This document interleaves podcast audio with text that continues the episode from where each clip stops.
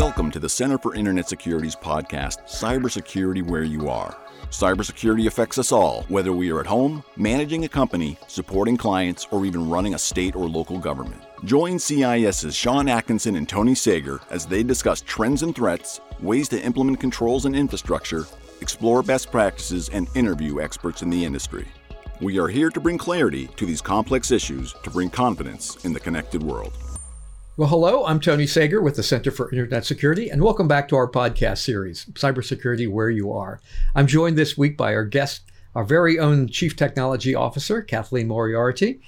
And our topic today is about the role of service providers in uh, cybersecurity. But, you know, having uh, talked to Kathleen a lot and seen her work, uh, we'll probably cover the entire landscape of the future of cybersecurity and some of the big things that are coming on the horizon that could really give us hope in doing much better defensively, both for large enterprises but also for the small. So, welcome, Kathleen. Uh, welcome back to our podcast series uh, also. And if you could remind the readers a little bit about your background and your distinguished career. Thank you so much for having me. Uh, as Tony mentioned, I'm the CTO for Center for Internet Security, and prior to joining CIS, I was in the office of the CTO for Dell, and prior to that, EMC for for a while. And during that time, I had the honor to serve as one of the nominated and elected security area directors in the Internet Engineering Task Force and also on the Internet Engineering Steering Group. That was a, a pivotal experience in terms of my thoughts for uh, our discussion today because I had the opportunity to read documents on all the newest standards for the internet.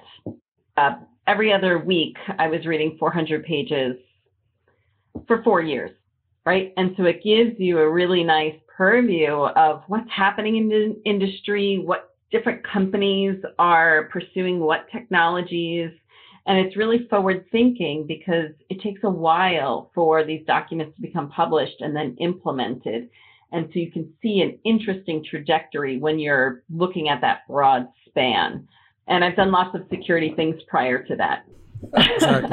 Well, uh, Kathleen, I often joke that my career, I, I, I, got to see, I got to witness failure at very large scale over and over again, which really shaped my worldview. You got to see, I'll call it big ideas and future thinking at scale, right? And to try and pull all that together into, into some coherency.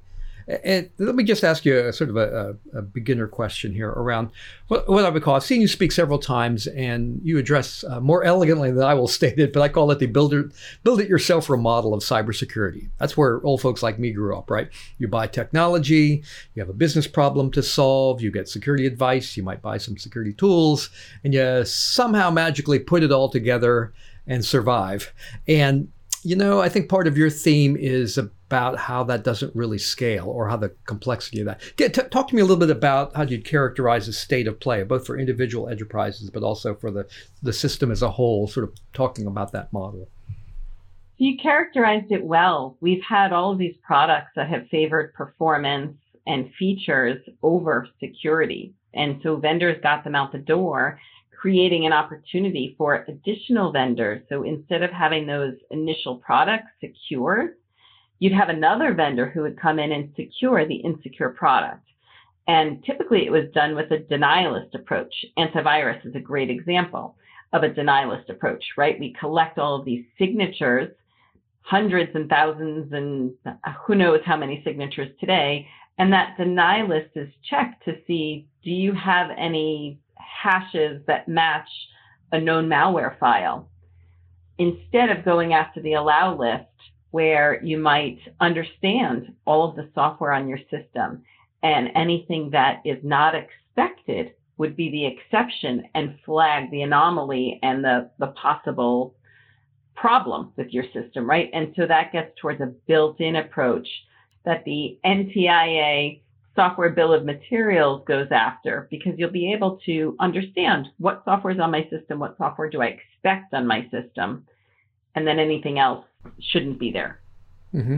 Yeah, this idea, I, I, think, you know, so I'm old enough to remember the, uh, you know, oh my gosh, you know, a virus, sign- antivirus, we called it back then, signature set, right? Hundreds, thousands of wow fits on a floppy disk you know can download in seconds uh, you know that those it seems pretty quaint by today's standards right the idea was there are bad things out there someone can identify the bad thing uh, characterize it in a way and share that with others you know, either sort of manually or through a vendor you know you're you're sort of learning from others which is a good thing right but right. the scalability, right? The, I mean, anybody in criminality who's not doing this is, you know, is wasting their time. So therefore, yeah. th- that that approach, right? Monitor for the bad, the things that I believe to be bad or unknown, you, you know, really seems overwhelmed by the problem the way you described it. Right, and we keep replicating that approach, and it's absolutely the wrong way to go about this. Another great example is the whole threat indicator market. It's a flooded market with just tons of vendors and the companies that can afford to get threat indicator feeds into their organizations you know get about eight of those feeds. They aggregate the data because they're afraid to miss a single indicator and that's a lot of work because they not only pull in and aggregate this data but then they have to manually, in many cases, apply it out to their infrastructure, which is a whole bunch of other boxes that were add ons to protect some deficiency in some other tool. So the idea is can we get away from all of these add on products? Can we move more towards built in security, which would enable us to understand what is on our systems? What are the expected benchmarks? If you're thinking about CIS benchmarks, what are the measurements? What are the policy settings that I expect? Anything else should be unexpected. And then with software, that's another complementary aspect. If we can get to that allow list approach, and then finally behaviors, which might require AI, ML. We'll see what happens in that space.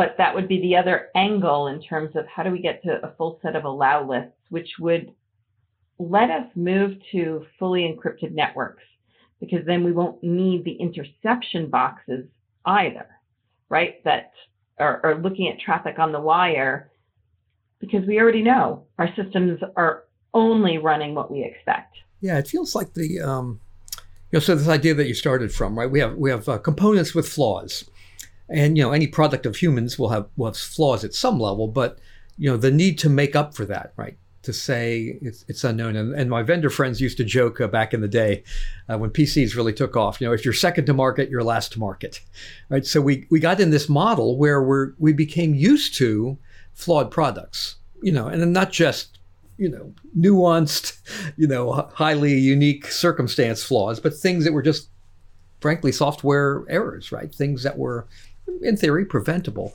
And yet that's that's the market that we you know that we have uh, accepted. And and then shifting to that right? So there there have been for decades and there are on the horizon ways to improve the pieces but the pieces will always be you know have have challenges and flaws. But i, I think of it as um, you, you know uh, at, at, the end of the day and, and, i think this is a lot of your thinking right? Uh, security is a system effect. We're, we're going to put things together and they're not all perfect things. And so designing so that we are not sort of looking for all possible cases, but sort of managing things whose properties we know something about. I think that's sort of inherent in the in the way you talk about like architectures or about um, how, how we think of this at a system level versus a box level. And that raises a really great point on the trend for uh, DevSecOps.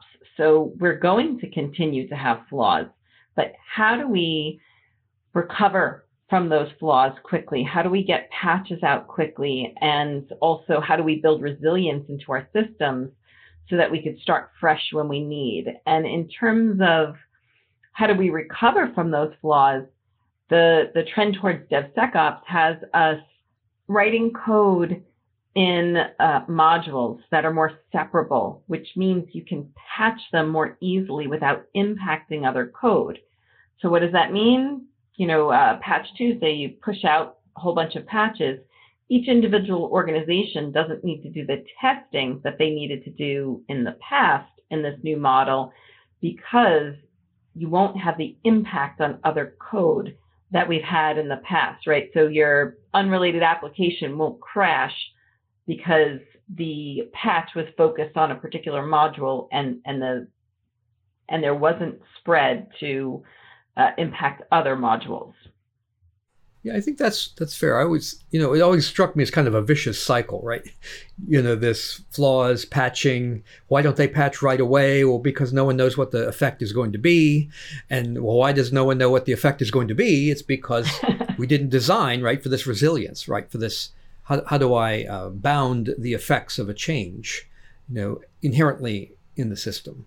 And so, yeah, if we if we're going to break that cycle, it's going to take you know, not just better software, but better resilient management, right? Better sort of architectures that isolate that. So I think that's a, you know, and then that's as a, um, again, a, a, big thinking about this. This is about system level effects. And, you know, having watched professional bad guys for a living for most of my living, life also, right? The bad guy, insecurity is a system effect, right? They're looking for those uh, interfaces and cracks and, and how th- something talks to something, right? So that they are, uh, gives them the opportunity for, for openings in there. So yeah, I, I think that's all fair. And you know, part of the um, you know how are we going to think differently about how do we change the game? You know, a lot of security, and I think I, you've spoken about this before. You know, we want to distinguish between how do I play the current game faster, right? Uh, because we have to survive. But what do I need to start putting in place to change the game entirely? Can you talk about some of the things that are really about that second part? Because that's that's your, you know, really your wheelhouse. Yes. So, and, and, you're right. We do have to go on the current track until we reach a point where we can pivot. Um, so, the themes of DevSecOps, if software providers out there are able to adopt those principles and think about minimizing code, minimizing interaction between code where possible, they'll be able to move towards uh, immediate updates to systems. And that could greatly help with the day one attack problem that we have where a vulnerability is announced, a patch is released, and threat actors immediately glom onto that and use it to break into systems because they're waiting for their downtime window to rectify that particular vulnerability. Um, so moving towards a smaller attack surface with code and modularizing code is going to go a long way uh, toward that, and then characterizing it in the form of an SBOM, the software bill of materials, is is another step so that people know what's on their systems, and we can start to move towards an allow list.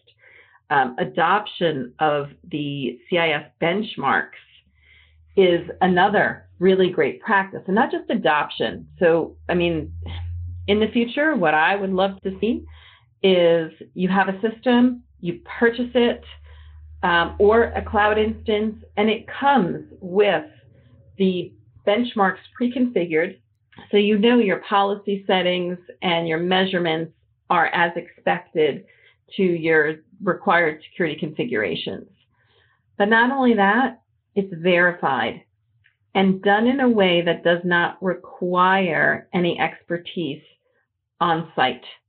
And you know that really comes to the heart of part of uh, CIS in that we are helping the state, local, tribal, and territorial networks. We really like to think about how do we help the underserved and the under resourced. So, how do we get away from the requirements of them um, having to do this basic security configuration? And um, it, yeah, if we're able to take those steps, we could even uh, move to completely automated inventory of assets and of software. And we could actually achieve having controls one and two fully automated, right? They're some of the most difficult and most important controls to implement. We could get that done. I think it's completely realistic that we could make that very large jump in the next few years. Know, Kathleen, as, as usual, you hit on two monster ideas, giant, big ideas. You know, in that in that brief answer. So, so the first I'll address is the, um, I'll call the the um, integration of you know better technology, right, with real life operations. So again, I grew up in the kind of classical computer security days. You know, we, we will build, you know, the mathematically verified, kernelized, et cetera, you know, we'll be able to demonstrate, assert properties, make proofs about them. The technology will be so good. And oh, and by the way, yeah, people are going to use it for stuff, but you know, hey, that's that's that's something else. But when you look at things like uh, knowing the um, you know, the roots of the software that you're running, where did it come from, right? That is essential to being able to look at system effects because your so- your software is not coming from what you wrote it's coming from what the world wrote. And so a flaw somewhere could easily be impactful in your risk decision. So that's you know that takes the problem from the theoretical to the everywhere from you know how a software is created to how it gets used what's what the system is configured on. And that that, that connect, connectivity you know, in my view, was always missing in, in the early days of, of thinking about this problem. Uh, uh, related to that, the use of benchmarks, right? You know, I was involved again, look from the government side, looking at people building very complex modern operating systems. Oh, and you're going to configure it. Well, yeah, you know, you'll worry about that. There'll be a DoD standard or a you know, U.S. government standard or whatever. But you know, that has a huge impact on the attack surface. So you want to connect those, right? You want sort of better but run better, managed better, and then you know this is an ongoing thing, right? So it's not about an event; it's about the machinery. So that, that you know, you've I think you've captured one of the really big ideas in this whole business. And the second, uh, we can talk a little bit more about, but this this notion of underserved, you know, as we can share uh, at at CIS, we lots of folks are counting on us, including lots of really small and under resourced, under equipped uh, enterprises, and so you know they are not going to um, be able to subscribe to a threat feed and make sense of it, right? They're not running right. complicated tools. They're not bringing in expensive consultants. And that's not a rarity. And that is likely most of our economy. And so, you know, those things that you talked about and the hope that automation can remove some of that, right? That's essential to the future of our economy. And the last last point I'll riff off on yours is, uh, well, well, you know, they're small they don't really matter, right? They're not contribute to national. Okay, anyone who thinks they're isolated from the environment, big, small, or not, is not paying attention, right? And we're seeing it in examples every day where what you might think of as relatively isolated or small or unimportant technology contributes mightily to some massive problem. So talk about the, the how all this fits together. I mean, the, the, this being able to stand back and look at this, you know, at the system level is really important, isn't it? Yes, I'm going to hit on the threat piece, right? Because uh, these small organizations and what we're thinking about um, for SLTTs, SLTT specifically, I mean, think of the data your town clerk has on you. They have your your some family member's birth certificate or your birth certificate. Um, they have all sorts of records that are used in ways to verify your identity. Um, these are important pieces of information. K through 12 schools are also encompassed in that. There's a lot of data held at K through 12 schools as well. These are very important organizations to uh, protect and ensure that they have built-in security and don't require the expertise that we're currently requiring of them. Yeah, the, the, notion that we're going to train everyone to defend themselves, you know, just doesn't hold water. I mean, it doesn't make sense. And as you said, you, you know, you want much more of this to be built into the way that we operate, not sort of added on after we figure out how bad things are. Let me ask you one question that came up. You so you talked about benchmarks there, and I know you've thought about this a lot, right? So this is also talked about. Uh, one of our favorite topics together is about trust and the dynamics of trust, right? So it's not about we're not going to get perfect components, but you might say I've got a um, you know components that I I believe have reasonable security properties. I'm willing to take from a trusted source, maybe CIS, right, the benchmark for how should it be configured. But how is that trust conveyed, right? How would someone, you know, it's not good enough to, at the end of the day, we're not building technology for technology's sake. We're building technology so that people can live their lives, make risky decisions with some level of confidence, right? That that's a good decision, transfer money, you know, uh, uh, turn over my health records or whatever. So think, talk to us a little bit about the sort of notion of trust where I create it and how it gets conveyed for when it actually gets used by enterprises or people.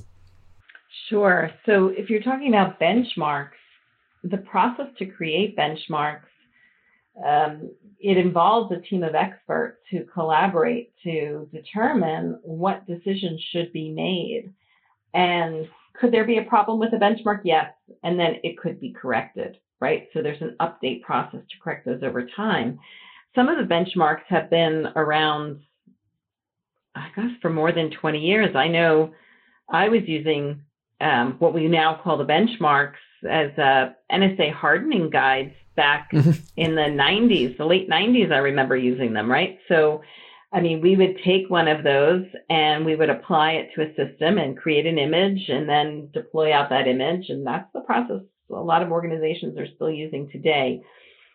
Um, so we've built the trust in those benchmarks. Uh, we've maintained the expert pool. We've grown the expert pool in many cases. And we've also tailored the set of experts to specific benchmarks so that they can be trusted, right? So that they've really been tested to provide an assurance of the efficacy of the controls recommended. Gotcha. Yeah, so we didn't eliminate hu- humans. We actually have to start with a human process, right, of analysis and trust and independence, right? That's one of the things that CIS brings and, and others. And so we create something, right? And I always thought of it this way, Kathleen, is that once we go to all that trouble to create confidence or assurance in this thing, we don't want to give that up, right? When it goes to the vendor, when it goes, you know, when it's implemented in a protocol, et cetera. So, uh, share us with us some of the the mechanisms that you think of the future that will help us with those kinds of problems, with sort of conveying that that throughout the rest of the life cycle of the technology. Sure. So if you think about the future and the life cycle, well, today we have many, many organizations that are implementing the benchmarks individually and individually making these decisions. What if we shifted that and the vendors were fully providing the benchmarks implemented? Um, you'd walk towards a standard, and that standard would be tested even more and more because within the benchmark, you can make policy decisions right? And so it's it's easy to make a decision that could cause harm, um, but if it's done by a vendor, CIS does a validation on that benchmark implementation, right? So we provide an assurance that the benchmark has been met, and that certification process is important. Um, they're also sharing this out with many organizations, and so that the same implementation of the benchmark is continually tested. If there is a tweak, you know, in the future, they might be able to push out an update to address that configuration problem. Additionally, the verification process for controls on systems has been difficult, right? It has required, and in many cases still requires, individual configuration at every organization. Um, in cloud-based systems, it's not necessarily simple yet, right? There's still some customization done. There's still um, some expertise required on the part of the organization using that image. So there's a technology called attestation, and it's not going to solve every problem, but I think it's going to help quite a bit in this space because it can do some of the uh, verification in a very automated way where some level of remediation can happen as well. And the reason I have such faith in this is from my work at Dell in the office of the CTO. I had the opportunity to work with the client team, the server team, and the storage team, who all implemented individually on those platforms attestation to a root of trust for firmware and, and BIOS so that you know you're to provide a trusted boot process so the trusted boot process is aligned to NIST 800-193 and further specified in the Trusted Computing Group's reference integrity measurements. And so it's very precise. If something, a particular process is not, uh, or policy or measurement is not as expected, there's a, a forced restart. And so if you think about zero trust models, this fits in really nicely in how zero trust requires a verification between modules. So at the firmware level, we've achieved this. Now we just have to go up the stack. And so in this regard, and if you think about that verification piece and the reliance of one software package being verified before the next, or even modules within a software package being verified, it ties very nicely into that requirement in NIST's zero trust architecture. Yeah, I get so the you know again we we started with the human process, right? Humans sort of making a judgment call about this is the the, the optimal way to operate this component, and then you know those are all great examples of building the technical machinery that sort of moves it from this human process right into the actual operation of a system. So when it boots, you're in effect sort of revalidating the trust, right? You're saying, oh yes, I'm coming to a state that has been um, you know described or validated as a um, you know as a desirable one, right? And I can say that the configuration ties back to its source, you know, a trusted independent source, et cetera. And so all those machinery, right? You know that that's been years in the making. A lot a lot going in there. And as you point out, th- these are this is not one thing. This is you know major major vendors thinking through lots of machinery to put in place that allows then all this flexibility to really to look at trust. And so the the the, the phrase of the day, right? Zero trust. And uh, talk a little bit more for the audience about that. So so these are the kind of mach- machinery we need, right? And yes. I, I always say zero trust is brilliantly named. You know, it's it's not that we don't have trust, it's that we don't start with trust. We generate trust, right? We have to create trust at a transaction or a data or a process level. But you know, and uh, the phrase has been around, but there are there are signs of hope here, right? Can you tell me a little bit about the kind of things that you're seeing and encouraging in terms of um, uh, how how we make that real in our environments? Sure. So I point to the firmware example as providing hope, right? We have the capability to provide this completely automated verification at boot, and also I'll add at runtime. So it's not just at boot, you know, because you could have a system that's up for a year and you'll want to re-verify the components that you're basing your root of trust on. In this space, there's been a lot of work to uh, further build on attestation and you know how do we verify higher level applications in terms of where we're also seeing progress in this capability, uh, I think containers is a good space to take a look at. There are multiple vendors who have attestation at some level working within containers. It might be just that you can verify the hash of a container is as expected or some individual components of that container is as expected, but we can build on that. And the, the problem and why this takes time is that if you fail a policy or measurement and you're too strict on what the expectation is, your system might not boot, right? It becomes a brick. And so it's a delicate balance, and that's why this isn't something that can happen overnight. However, that complete level of automation is essential because we are not even in a cat and mouse game anymore. Um, you know, every nation is within every other nation now, and we've kind of reached a cyber cold war position, right? And it, it's really quite frightening. Um, I don't see that there's any other way out except for moving to built-in security, and I, I feel like we've we've hit that tipping point where it's essential that vendors build in security and service providers think about how they provide built-in security. And we get away from this model where we have a 3.5 million person security professional deficit and move to one that just collapses it with better architectures and patterns that scale. Mm-hmm. Now your, your point is well, you know, there's when you hear those numbers, right? That's that's about how we today perceive the workforce gap. And that's important. We, we have to survive to fight another day. But, you know, if you think of it dispassionately, you think, well, what, what is the gap I wish I had?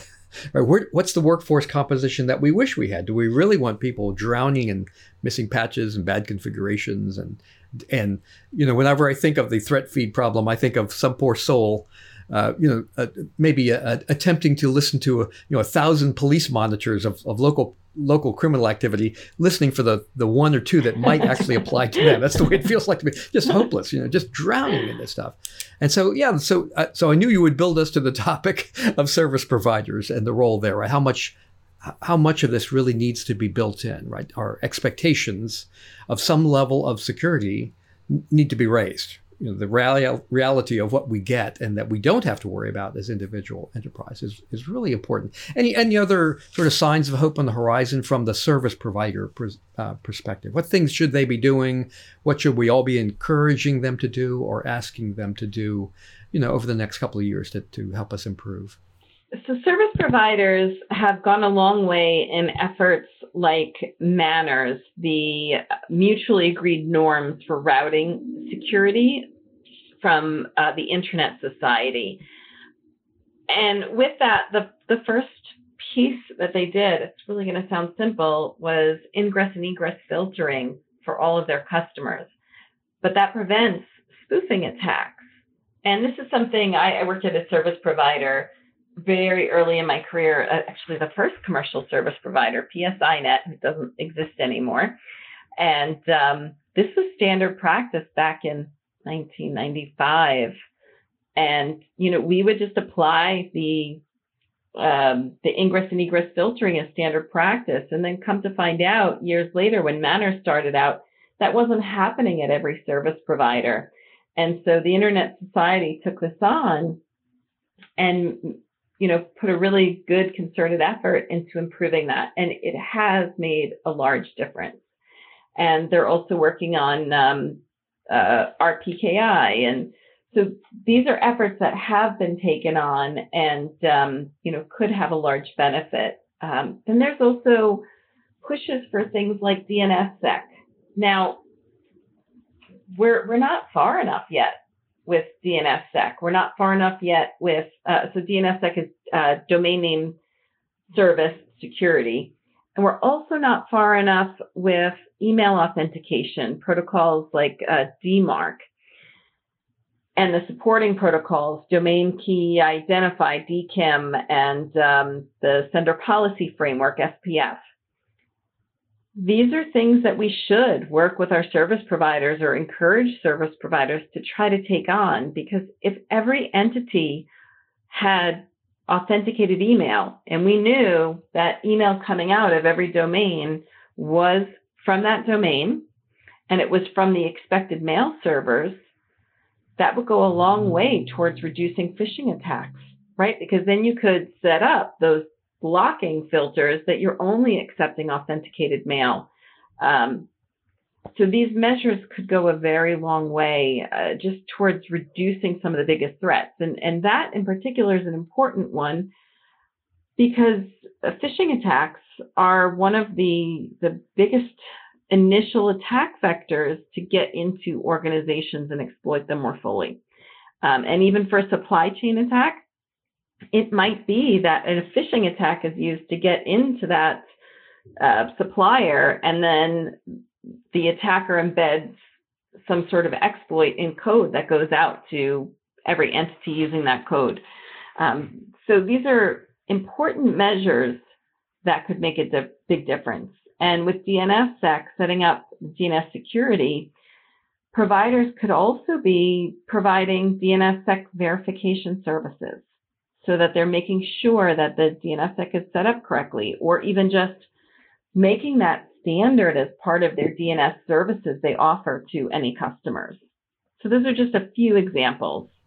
No, those are great, and you know some of them have been around, and some seem to be picking up momentum. You know, and uh, and some of them seem so foundational, like the examples you gave. Right? Do I know the email is coming from this? You know, the the, uh, the uh, stated domain. Um, know, but it tells you something about how um, th- these are not conceptually hard problems. These are operationally hard problems, right? And sometimes it, you know, what what does it take to tip the scale? Right? Is it a market force thing? Right? Do, do buyers need to demand it?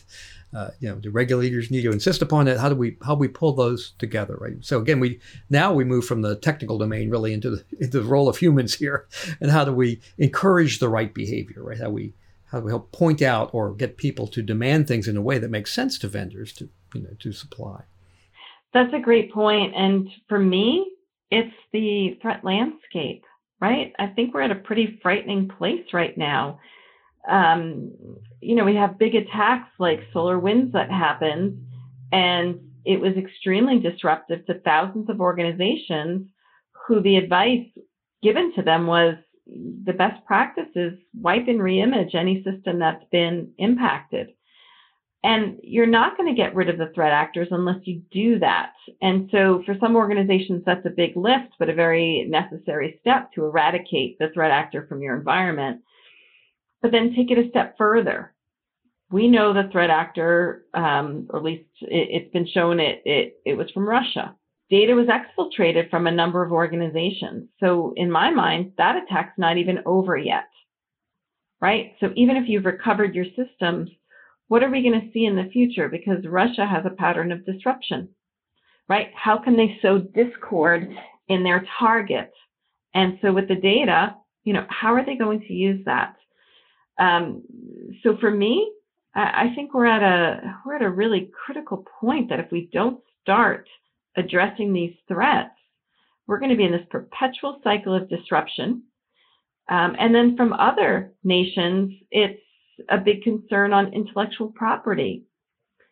Uh, do you have any more economic advantages if all of your intellectual property is, is stolen, used, and other products are made and possibly made better than yours because they had a baseline to start from? No, I think your you know your your point is another deep one, Kathleen, which is this. So even a given you know we, what we'd like to say is, oh, bad thing happened, we cleaned up and we moved on, but that may be just the beginning of the problem, right? And the intersection between uh, criminality and nation state interests is a pretty blurry one. So, you know, what is the real motivation for a particular event? And what will be the use of the data that, you know, and it might not be over for quite some time. So you have to, you know, there's no there's no rest for the weary here. There's no okay, we, we that was bad and we cleaned it up and moved on. There's in fact a, a really deep problem here for the nation.